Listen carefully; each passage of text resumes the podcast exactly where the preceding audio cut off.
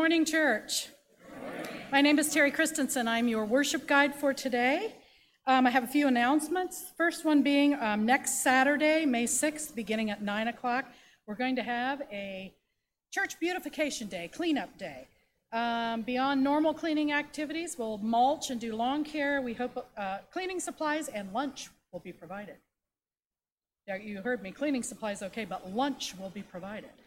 Don't just come for lunch. You got to come and help clean or do a little bit of something. That's next Saturday starting at 9.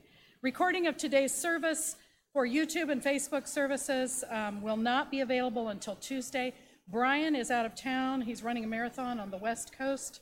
If you get a chance on Facebook, look at his pictures. He's in a beautiful area of the country. Um, I just wrote this down because I heard a rumor that Steve Bean's aunt is here from East Texas, right there in the middle. So we welcome you to worship today and we hope you enjoy it. Um, Liberian Student Scholarships.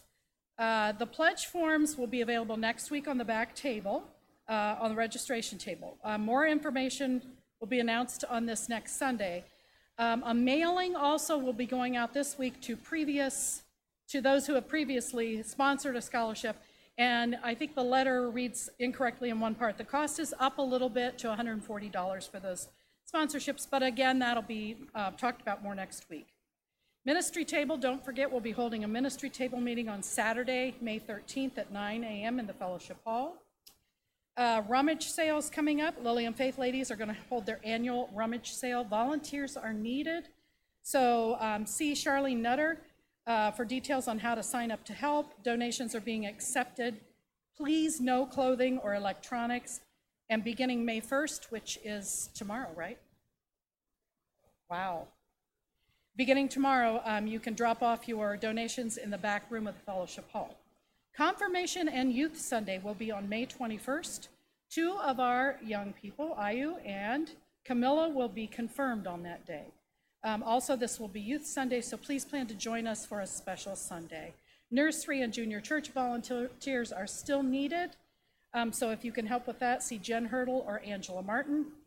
Blessing box outside, as always, needs items.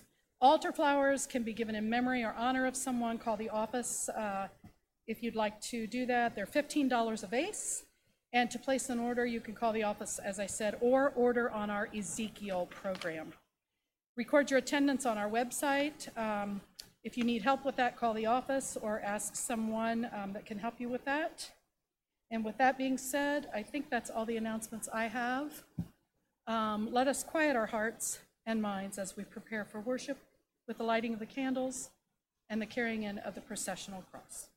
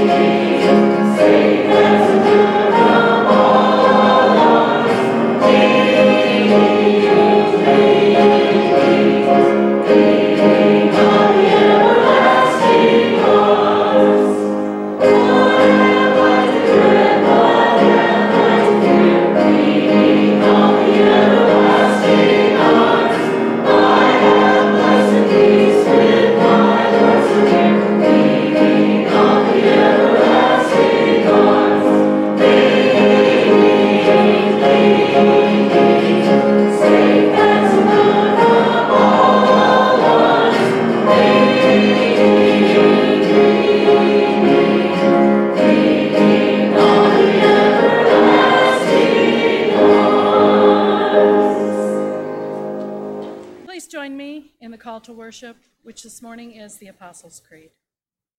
I believe in God the Father Almighty, maker of heaven and earth, and in Jesus Christ, his only Son, our Lord, who was conceived by the Holy Spirit, born of the Virgin Mary, suffered under Pontius Pilate, was crucified, dead, and buried. The third day he rose from the dead. He ascended into heaven and sitteth at the right hand of God the Father Almighty. From thence he shall come to judge the quick and the dead. I believe in the Holy Spirit, the holy Catholic Church, the communion of saints, the forgiveness of sins, the resurrection of the body, and the life everlasting. Amen. Please join me this morning in the congregational prayer. O Savior Christ, you lead to immortal happiness those who commit themselves to you. Grant that we, being weak, presume not to trust in ourselves, but may always have you before our eyes, to follow you, our guide, that you, who only know the way, may lead us to our heavenly desires. To you, with the Father and the Holy Spirit, be glory forever. Amen. That you. may be seated.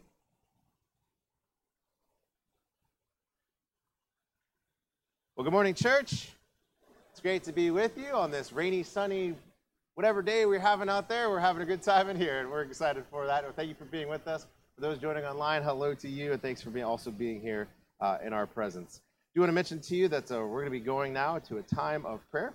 Uh, as always, I want to remind you that uh, if you have a prayer request, we have a very faithful group of prayer warriors that pray for these, and so you can send your prayer request in. We take all sorts of uh, shapes and sizes anything that you want prayed for, we'll pray for it. Uh, you can send it in at prayer at groveportumc.org. Just simply send that email.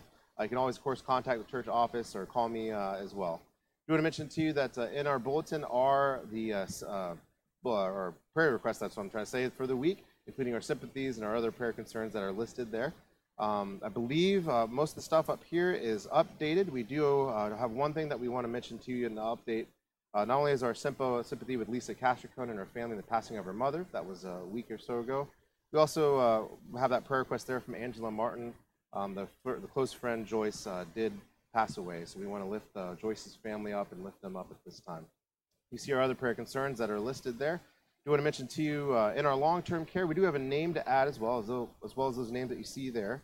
Uh, we just had that one of our church members had a chance encounter with some of the family of Evelyn Bauer. And uh, we found out that she's actually up at Ashford on Broad um, in, a, in, a, facility up there. And so we do want to lift up Evelyn uh, to our long term care, and we'll get that updated for next week. See our active military service there. Of course, we want to continue to pray for them, and uh, always, of course, pray for our church as well. Do you want to mention to you the altar rails are open this morning? If you want to come meet with God, you can do that here. You're welcome to come, and uh, we'll have uh, some friends probably come alongside you, place their hand upon you, and uh, pray for you as well So, with all that being said, let's now go to the Lord in our time of prayer.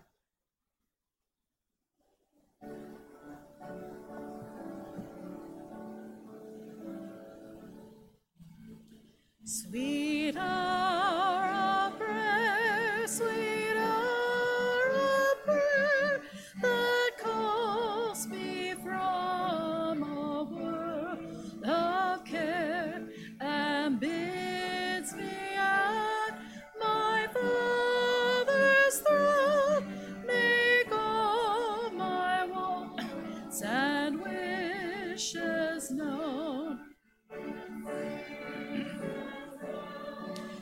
distress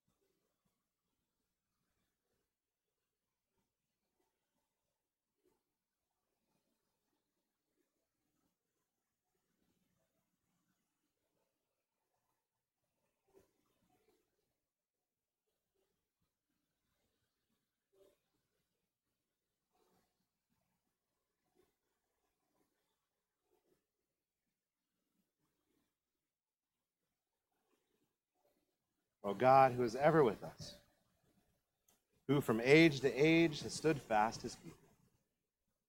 And that God, even when your people turn away from you and flee from you, you persist after them. And once we are found, you welcome us with open arms once again. God, you are mighty and glorious, gracious and merciful. And as we're here today, God, we come into your presence once again as the redeemed people at the sacrifice of Jesus Christ. Lord, that is our story, the story of him coming to earth, the story of not only teaching us the kingdom, when the time was right, paying the price of our sin. But on that cross, our sins were forgiven. Now, Lord, in his death, then in his resurrection, your power was made known. That God, we are no longer slaves to fear and sin or death. We are risen in new life with Jesus Christ. God, may this always be the story of who we are, proclaimed among all peoples and all places. May we always find our identity in it, far and above all other things. You are the God not only of our hearts, but you are the God of your people. We thank you, Lord, the redemption and the everlasting life that's here and available now. As we hear God, we do lift up the many prayer concerns that are listed in our bulletin. We pray for those concerns that are going on in our community. So, Lord, first of all, we pray for those who mourn here this day. May they feel just your presence. May your Holy Spirit rest upon them. May you give them peace in these moments. Lord, for those who are just going through hard times medically, of just having bad news from doctors, or whether they have upcoming surgeries, whether they're feeling sick, or just their bodies are rebelling against them. Lord, we pray for each of these. Remember, Lord, that you can set all things right with just your word. So as we're here today, Lord, we have faith in that. And we ask you, Lord, to speak. Speak into our lives, speak into the lives of those we lift up. Their hearts and minds can be transformed, not only with the changing of their body, but by the presence of your Spirit. God, we do lift up those other concerns, of course, that are many and far more than we can name. We pray, Lord, for those who are going through all sorts of heartache of life, whether it be sep- being separated from your family, whether it being a crunch of the financial times, whether it be just trying to provide for one's family, looking for work, overcoming addictions, the many, many other things, Lord, that always plague us and try to bring us down. God, we ask you to speak into each of these moments and each of these parts of our life, Lord, that we could once again proclaim Jesus as Lord, even over those parts, that people could be set free right here and right now. May your windfall just open up and a blessing come on all those who need it. God, we not only lift up these things, but we lift up, Lord, we lift up all the people who are first responders. We lift up those in active military service. Make them be peacemakers for our world, that all could live in peace. We pray, Lord, that you would also be upon those who come here this morning seeking your special touch. Be with them in a very special way this morning.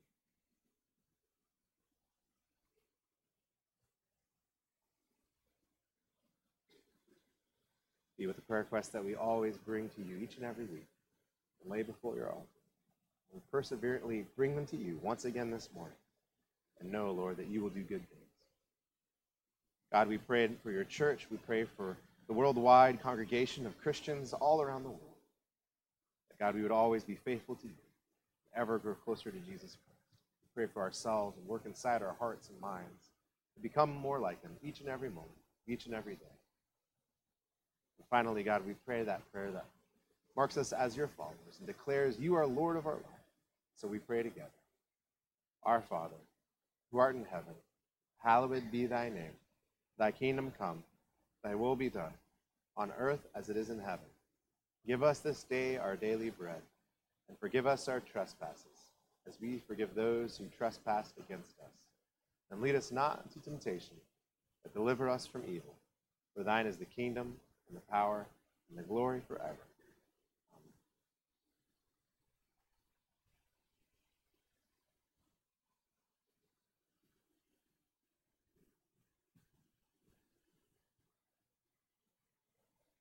Come to a place in the service now um, where we can give back to God. We come to the time of our tithes and offerings. We have several ways you can do that. There is a, um, a plate in the back of the church. As you come in, you can always put a, uh, an offering in there. You can mail a check here to the church at 512 Main Street in Groveport.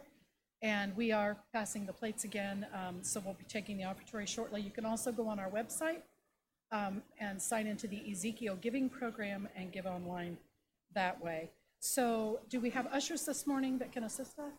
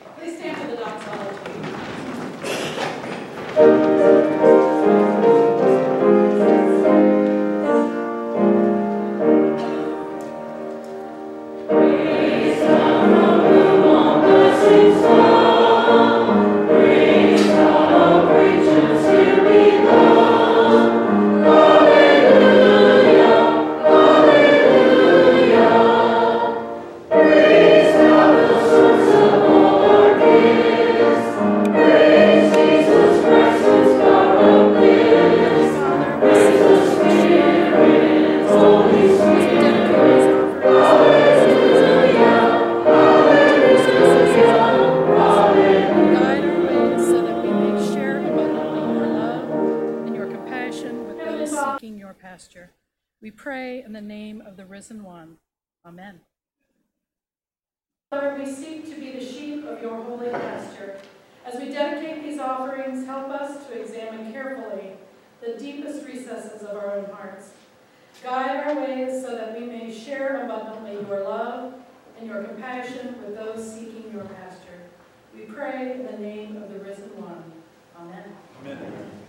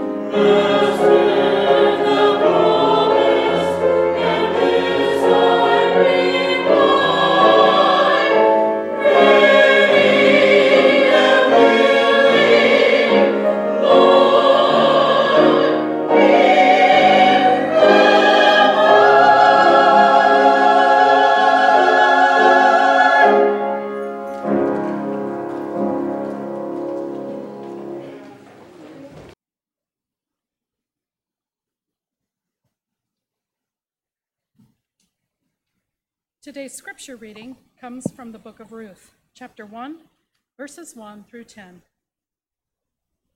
In the days when the judges ruled, there was a famine in the land. So a man from Bethlehem in Judah, together with his wife and two sons, went to live for a while in the country of Moab. The man's name was Elimelech.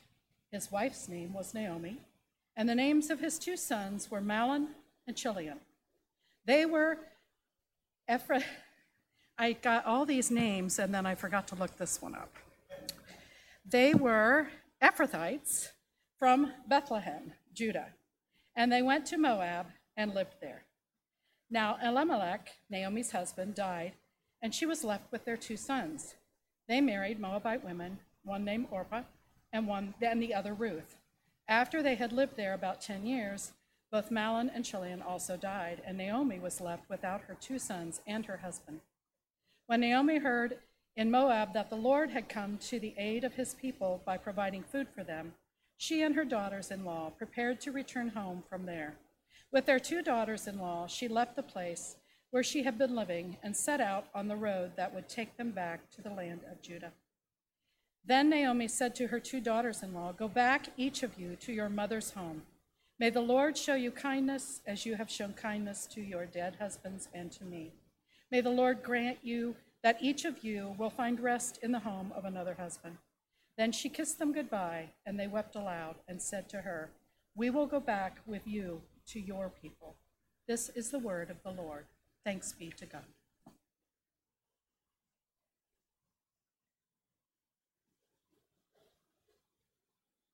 Well, good morning, church. Hello to those online and those that are joining us later. Welcome and thank you for being here as uh, we are going to be jumping into a sermon. So, I mentioned before that, uh, you know, I don't know how many sermons are left per se uh, these days. I still haven't heard any word myself. So, maybe hundreds, maybe six, who knows. But as we're here today, I thought I'd preach on some of my favorite sermons. So, we're in a kind of a sermon series, but it's a made up one. It's just called What Jonathan Wants to Preach About and What Are Some of His Favorite Passages of Scripture. Woo! Yeah, all right, there it is. All right. So I know you're excited about that as much as I am, but uh, uh, believe it or not, the book of Ruth is a gem. I love this book. I can't get enough of this book. In fact, when I was going through my ordination process, and we had to like, one of the things we had to do is we had to make a Bible study, and it had to be, you know, there's certain dimensions to it and all these things. I chose the book of Ruth. And uh, I love this book. I actually did a whole study, like we did the whole study thing. And I remember when I was at my ordination, you know, meetings, my interviews, they were like, tell us about this. Not many people pick this book. And I was like, why not? I'm offended, you know. But no, it was just like, this is a great book. And, and I remember them being so moved, actually, that this book was picked. But it is just a fantastic book for many different reasons. And I'm going to be preaching on here, but instead of maybe focusing in on maybe just one verse of it, I wanted to just kind of take the whole picture together and just kind of just extrapolate, little, extrapolate that is, a little bit about some things we can take away. Um, because I think they're really powerful. And, and if you've ever sat there and you said, you know what, every time I read scripture, there's all these stories about like big, huge things happening. You know, water being parted, and you know, all sorts of manna from heaven, and like all these things. You know, and I go about my life and like the most miraculous thing that happens is you know the microwave, right? And you sit there and you go, what in the world? Well, here's a story for you and for me because God is working through it. But let, first, let's pray. Lord, may the words of my mouth, the meditation of all of our hearts be pleasing in your sight. The Lord, our rock and our redeemer. Amen. Now, there's a couple really important things to know before we just really kind of go quickly through the overview of the story. And that is this this takes place at a time of the Wild West, right? So if you go back in history, there are the powers and the world powers that are going on. This takes place in, in specifically in the Bible times called the book of Judges. Right? If you ever read through the book of Judges, it is chaos. And in fact, the very end of the book of Judges gives a summary of it, and it says, everyone just lived and did what was right in their own eyes. And as you read through the book, you realize not everybody does right in God's eyes, and they do what's right in their own eyes, whatever, basically, whatever they want to do. And so, this story that we're about to walk through and talk about happens in the midst of great greed, great just passion, great just calamity, great wars, great, I mean, just everything under the sun is going on, and people are just spiking people left and right and doing all sorts of horrible things. And then you get this story in the middle of it. The second thing is this I just want you to think for a minute that, uh, just to pretend for a minute that, even if you are not, but just pretend for a minute you are the head of your family, right? So think about whatever family you have. Just pretend for a minute you're the like the patriarch, the matriarch, whatever. And uh, you had a specific job role in the society. And the job role was this you were what was called the kinsman redeemer. In other words, your job was to take care of the family. And if something went wrong, it was your job to fix it. You're the fixer, right? Now, fixing could look like a bunch of different things. It could look like this. If someone was killed, guess what your job is? You're to go find and get justice. Like, this is the Wild West. I'm telling you, this is your job to be the sheriff, put on your deputy badge, and go out guns blazing and find the person and get them, right? That was your job. But a whole bunch of things underneath there happen. And in fact, one of the things that would happen is if people in your family suddenly found themselves destitute, guess what your job was? Your job was to take care of them. And furthermore, because God had given the land to the Israelites and had specifically said, you know, here's kind of the divvy out of the land that I want, and I want it passed down to your generations, Your job was not only to take people of your extended family into your own home, your job was to preserve the land for them, even provide heirs in their land so that one day it could stay in that family's name, not your name, but in that family's name, so to speak, and be descended upon and descended upon to make sure that everything was put right. You were the fixer. You were what was called the kinsman redeemer. And we're going to get a story here today about a guy who's a kinsman redeemer. But more remarkable, we're going to get a story about someone who's not even an Israelite, who's called a person of noble character.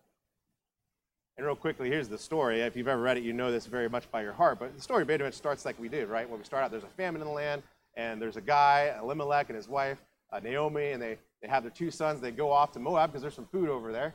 Now, do know this the Moabs and the Israelites did not get along. They like to fight a lot, so to go over there was kind of a risky thing. And in fact, it was said in Scripture that the Moabites, when the Israelites came into the land, the Moabites didn't help them, even though there was some kind of long term family kin there. And so they were not supposed to even really be with the Israelites. Like they were supposed to be water and oil, so to speak. And so it was a big deal to have a Moabite uh, with you. But, anyways, they go over there. They, they end up, the sons end up getting married. Uh, the, the husband dies. Elimelech passes away. And then the sons die, which leaves Naomi, the Israelite, who's had to flee her land because of all that stuff. She's left everything behind. She's going to plan to come back to it to get her inheritance and all that stuff. But now she's lost her sons, and she's got two Moabite daughters in law. Right? You can imagine the plight that she's in in this moment of all these different things of being in a foreign land that's very hostile to you, being with two daughters in law that have kind of gone against the grain and, and married people they weren't supposed to. They're kind of going to be ostracized and all these things. God has blessed the land back in, back in Bethlehem, which is where they're from. So they come back, but on the way, Naomi looks and she realizes these two daughters in law have no future with me. If they come back with me, as much as they cling to me and love me, and as much as we're family, I have no, they have no future. I have no one to find husbands for them. I have no one. To, there's just there's nothing for me to go back to. I don't even. I have to kind of reclaim my inheritance, and who knows what's going to happen with that. She's pretty much fairly destitute at this moment, and so she tells the daughters-in-law. She says, "Go back, go back to your own peoples. I set you free. Like go back, be with your people, live your life, do your thing." And of course, as we read, they both cling to her and they say, "No, we're going to stay with you." And there's another exchange that we didn't get to, but the other exchange happens, and finally, one of the sisters-in-law Orpah, she goes back. But Ruth, the Moabite, clings, it says, to Naomi, clings to her, and says, I'm going to go with you. And in essence, she says, you know what? Because Naomi even says, go back to your gods. Like, you don't even need, you don't need to come back with me. Who knows what I'm going back to? And, and Ruth basically says, nope, I'm going to cling to you. Your gods are going to be my gods. Your future is going to be my future. Whatever happens to you is going to happen to me, and I'm going to be here and be with you. So that's what happens. They go back, and of course, they're not in the greatest terms. They go back to their town, and in fact, the whole town looks at Naomi and also looks at Ruth, right? The Moabite who's not supposed to be there. And they basically, it says the whole town was stirred up when they saw Naomi. And Naomi says these heartbreaking words. She says, Don't call me Naomi. Call me Mara. That's bitter. It's bitter. Because the Lord has brought bitterness in my life. You can see the story from there. Well, the story from there goes like this. You would think it might end there and just bad luck, you know, horrible things. But it's amazing how when people do simple good things, what happens? And in fact, this story is one of my favorite stories because I love stories that don't have any bad guys in it. You ever, like, I don't know if you ever thought about this, but it's, if you ever have a story without a bad guy, you have to have a good plot line for it to work, right? I mean, it has to really kind of come together. And this is a story that has no bad guys in it whatsoever. There's not a single one everybody does exactly what they're supposed to do, and the end result happens in this way. You see, Naomi is, tells Ruth, she says, Hey, you know what? Uh, one of the things we're allowed to do is go out to the fields and glean, because it was always written in the law of Moses to not go back. When people had their fields and they owned it, whenever they collected the barley and wheat, the, you know, there's always something left behind. Well, in olden days, they would go back again and get it. But God said to the Israelites, Do not do that. Not you. You're going to be different than everybody else. What I want you to do is leave it. Let those who are poor and those who need food come back and glean themselves, pick up what they need, whatever they can find, and provide sustenance for them. So this is what Ruth is going out to do. So imagine she's left her family, doing all these things. She's clung to a woman who she just loves, you know, and she's just going to be there. And so she goes out to this field, finds a field, and goes out in Bethlehem. You can imagine her, you know, Uh, for me, I got corn stalks near where we live, so I just imagine that. But I just imagine walking through all the, the you know, the, the cut down sid grain and, barley, and she's just going through and picking up whatever she can. And of course, the owner of the field, his name is Boaz. Guess who he is? He's that patriarch person we talked about, the kinsman redeemer. It's his job to help. He's the fixer. And he comes out and he sees her and he says, he says to his servants, he says, What is who's this woman? And they tell her, Hey, this is that, you know the woman you heard about? Ruth? The Moabite who clung to Naomi? This is her. And he says, Oh, okay. He says, You know what? Don't bother her. Because it was again a risky thing. If you were a woman and you weren't, you know, tied to somebody and you were out and you were just available, so to speak, anybody could just take you and do whatever they want. And so it was a very risky thing for her to be out there. And Boaz says, Nope, protect her. In fact, let her come and, and do all sorts of things. And she, they even having lunch. He gives her this great big lunch, if you will, stuff that's even left over. And then he says to her, Hey, you know what? Pick whatever you want. And he tells all his servants, he says, You know what? Let her even pick from the sheaves, right? So when you get the image of this, when they're cutting it down, right? There's the men cutting it down, and then the, there's some women servants coming afterwards, and they're picking up the sheaves. Now, whatever they miss is free, free, free game for anybody. And Boaz specifically tells them, Let her work with my women and actually take from the sheaves that are rightfully his, right? Because he's so impressed with this woman of noble character, of Ruth. And so he says that. So, of course, Ruth goes home to Naomi. Naomi sees what's in the bag and says, Oh my gosh, where did you go today? Like, this is great. This is amazing. Whoever it is has found kindness in your eyes. Like, you don't go in anybody else's field. Go back there and stay with them. And of course, Ruth tells her, Hey, I went to Boaz's field. And she goes, This is one of our kinsmen redeemers. Hurrah! Right? She's all excited. But of course, there's some, some little nitty gritty details with how kinsman redeemer works and some things that have to happen. So Ruth, of course, goes back out into the field the next day, is given all these great things. And eventually, this goes on for a while. Eventually, there's the barley harvest, and eventually, there's the barley threshing, where they bring it to the threshing floor. And it becomes known, Naomi, that this is going to be the night. So Naomi turns to Ruth and she says, Daughter of mine, I have to find a future for you. And even though it's a long shot, she says, and she says, Ruth, here's what I want you to do. This is a risk-taking mission. This is a double op, you know, this is a 007 risk-taking, like, secret operative mission that Ruth is sent on. She says, go into the middle of the night after everybody's had a good party, right? Because this is a big festival whenever you had the gathering in of all the grain and threshed it in those days. You have this gathering in. And once Boaz has, you know, had a good time, he's going to basically sleep next to basically where his threshing floor is. He's going to sleep right there because he doesn't want anybody coming in and taking his stuff. He's going to sleep right there. When he does, I want you to sneak in. I want you to uncover his feet, which is kind of weird, but lay down at his feet and cover yourself. Now, I don't recommend doing this for anybody per se, but in the olden days, there was a certain message that was going on there, and basically it was this. By taking that cloak and spreading it over her, she was making sure that he, she, the request was being made known, like, make me a part of your family. Spread your protection over. And the fact that she was, of course, didn't come in and just demand this, but, but did this and, and did it in a humble way, where in a, out of sight from everybody, where no one could see, shows that she's doing this in a very pure-hearted way. And the fact that she does it lay at his feet shows how the servant's heart of just, I'm just trying to just to save us. You know, all these type of deals are going on in this imagery that happens. Of course, Boaz wakes up in the middle of the night. There's a woman at his feet, right? and sure enough, it's Ruth. He says, you know, she says, well, what do you want? And she, she tells him, and he basically says, I'm going to get this fixed. Blessed are you. You are a woman of noble character. You did not chase after young men that were good looking. You came after someone, you know, and you did the right thing. You did exactly what the Israelites were supposed to do. He says, Oh, there's one little hiccup. There's somebody actually who has uh, the rights to be your kinsman redeemer before I do. We got to get this worked out. So he gives her a whole bunch of barley, right? This whole big bag. You can imagine just her carrying it, you know. She gets this big bag of barley, goes back to Naomi, and Naomi goes, Tell me the juicy details. What happened? What happened? What happened? Right? So Ruth tells her all that happened, shows her all the barley that she was given. And Naomi goes, Be rest assured, he will take care of this this. Fast forward the story. Next morning, Boaz goes to the town gate because this is where you do business. This is your, your town hall meeting, if you will. Boaz is there, and then all of a sudden he waits for the other kinsman redeemer. He calls across 10 elders of the town to come forward and be a witness, and he says, Hey, guess what? You remember Naomi, who's back in town? She's going to be selling her field. You have the right, as the first kinsman redeemer, to buy it. Now, of course, here's kind of what's happened: is when Elimelech died, there were sons, so rightfully that land passed on to the firstborn son. Mahlon. Mahlon died, so it's with Naomi. So when they do this, the, the catch with this and how this works is that whoever would, would take the field has to take Mahlon's wife as his own. And furthermore, has to help provide an heir to Mahlon's wife that will not be his own child, but will be considered Mahlon's child to, continue on the family heritage. See how this works? So he offers up the field. The person says, Yes, I will take it. That'll be great. I'll buy it. He says, Oh, by the way, there's a little stipulation with this. You have to marry Ruth.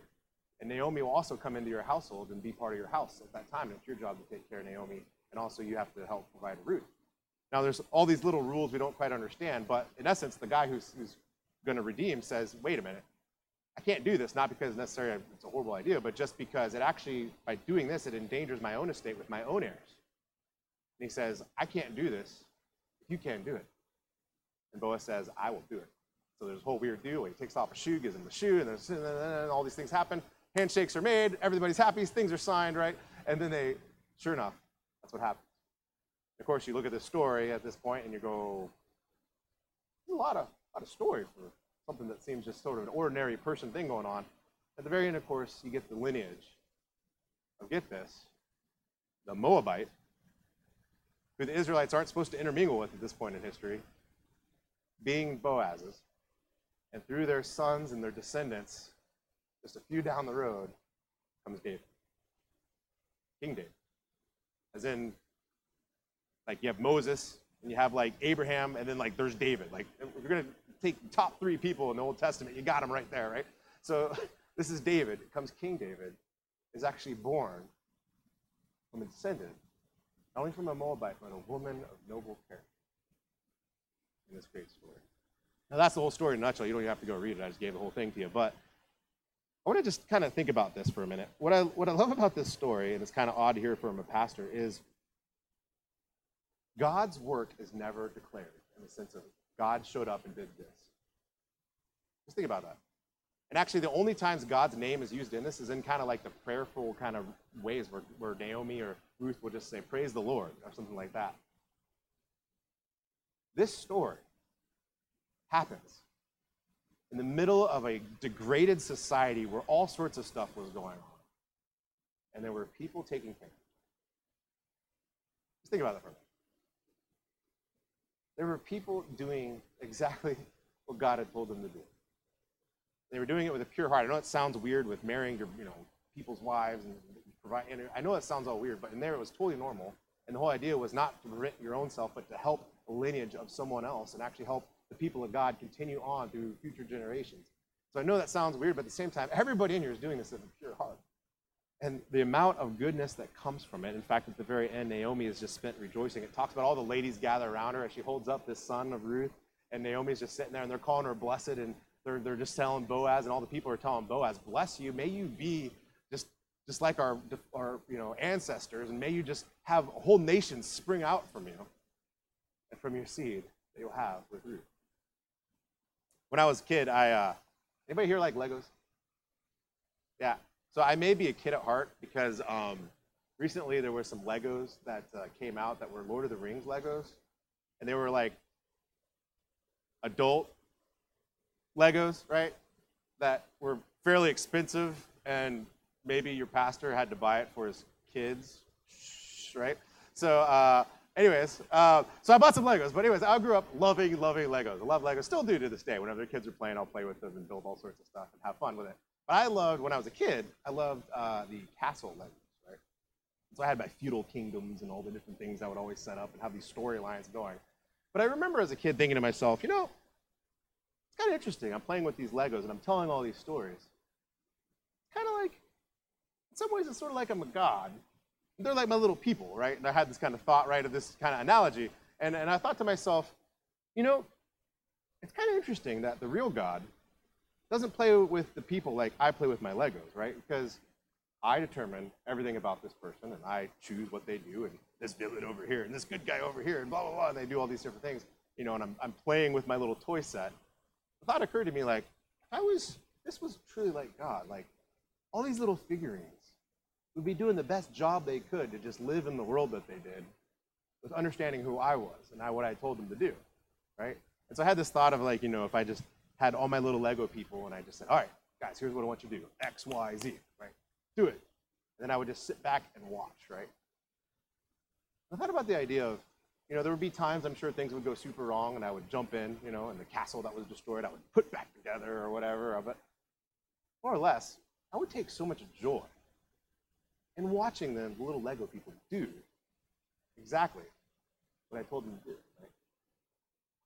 Not only to just do what I do, but to do things that brought life or brought good things about. You know, watching them build things instead of like fighting wars or whatever and all these different things. And the same thought occurs to me here in this sense is, you know where I think God is in this story? We know God's always present with us. We know God's in the story, even though God doesn't specifically say God's doing X, Y, Z. God's smiling. He's looking around at the rest of the people, and they're living every under way under the sun, doing everything horribly wrong, worshiping other gods, doing all sorts of different things, all sorts of just hating and here comes Ruth and Boaz. And here comes Naomi.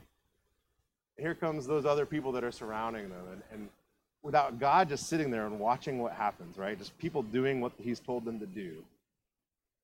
The whole family is redeemed. Not only is the whole family redeemed, but a whole people of God is, is continued on in the lineage. The, the, the land is protected by under the same the way that God wanted it kind of divvied out. Not only that, but Ruth is brought into the Israelites, and this woman of noble character who forsook all her gods and came to the Lord was welcomed and, and just celebrated, if you will. And then also in that moment, you see this whole this wonderful thing where God works just through these ordinary means of ordinary people to do this extraordinary thing. Bring King David about. And of course, fast forward the story, the Gospel of Matthew tells us the lineage of Jesus. Guess who's on that lineage?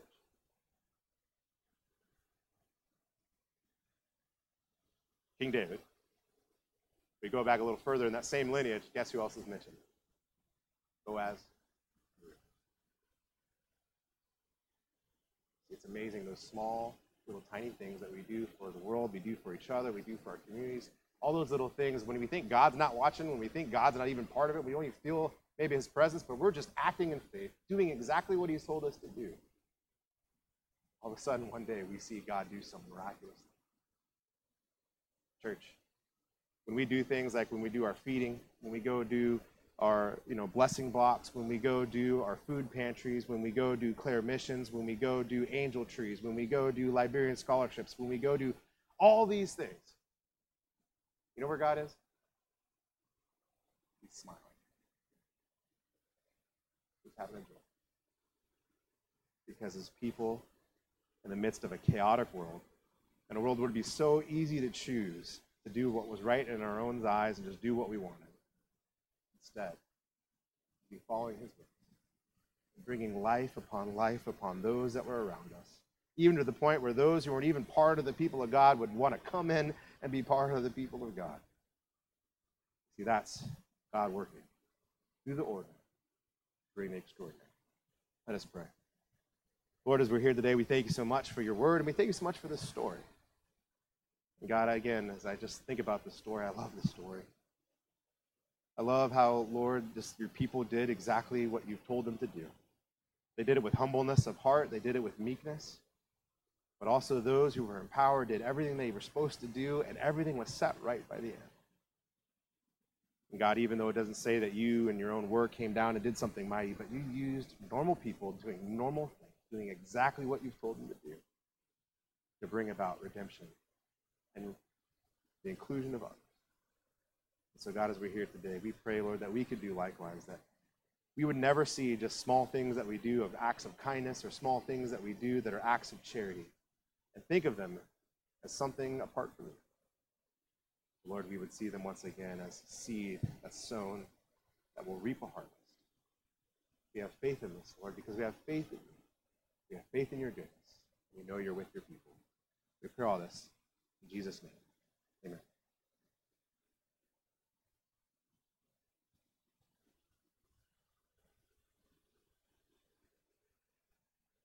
I'm sorry, please stand as you're able this morning for our closing hymn, How Great Thou Art.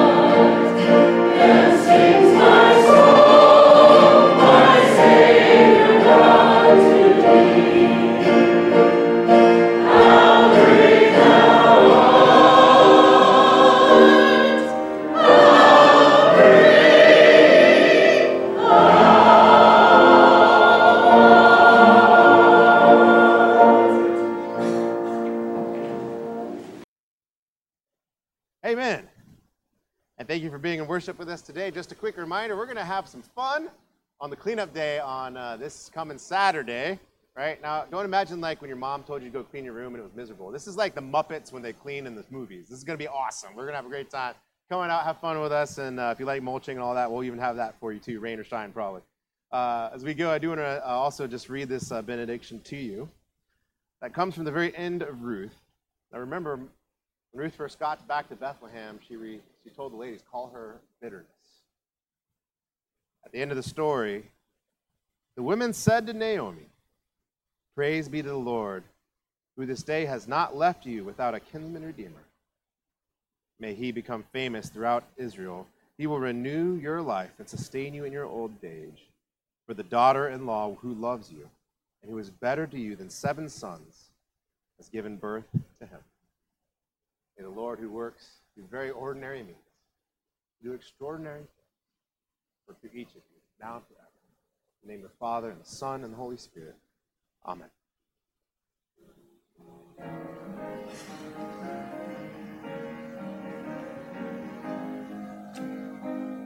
Because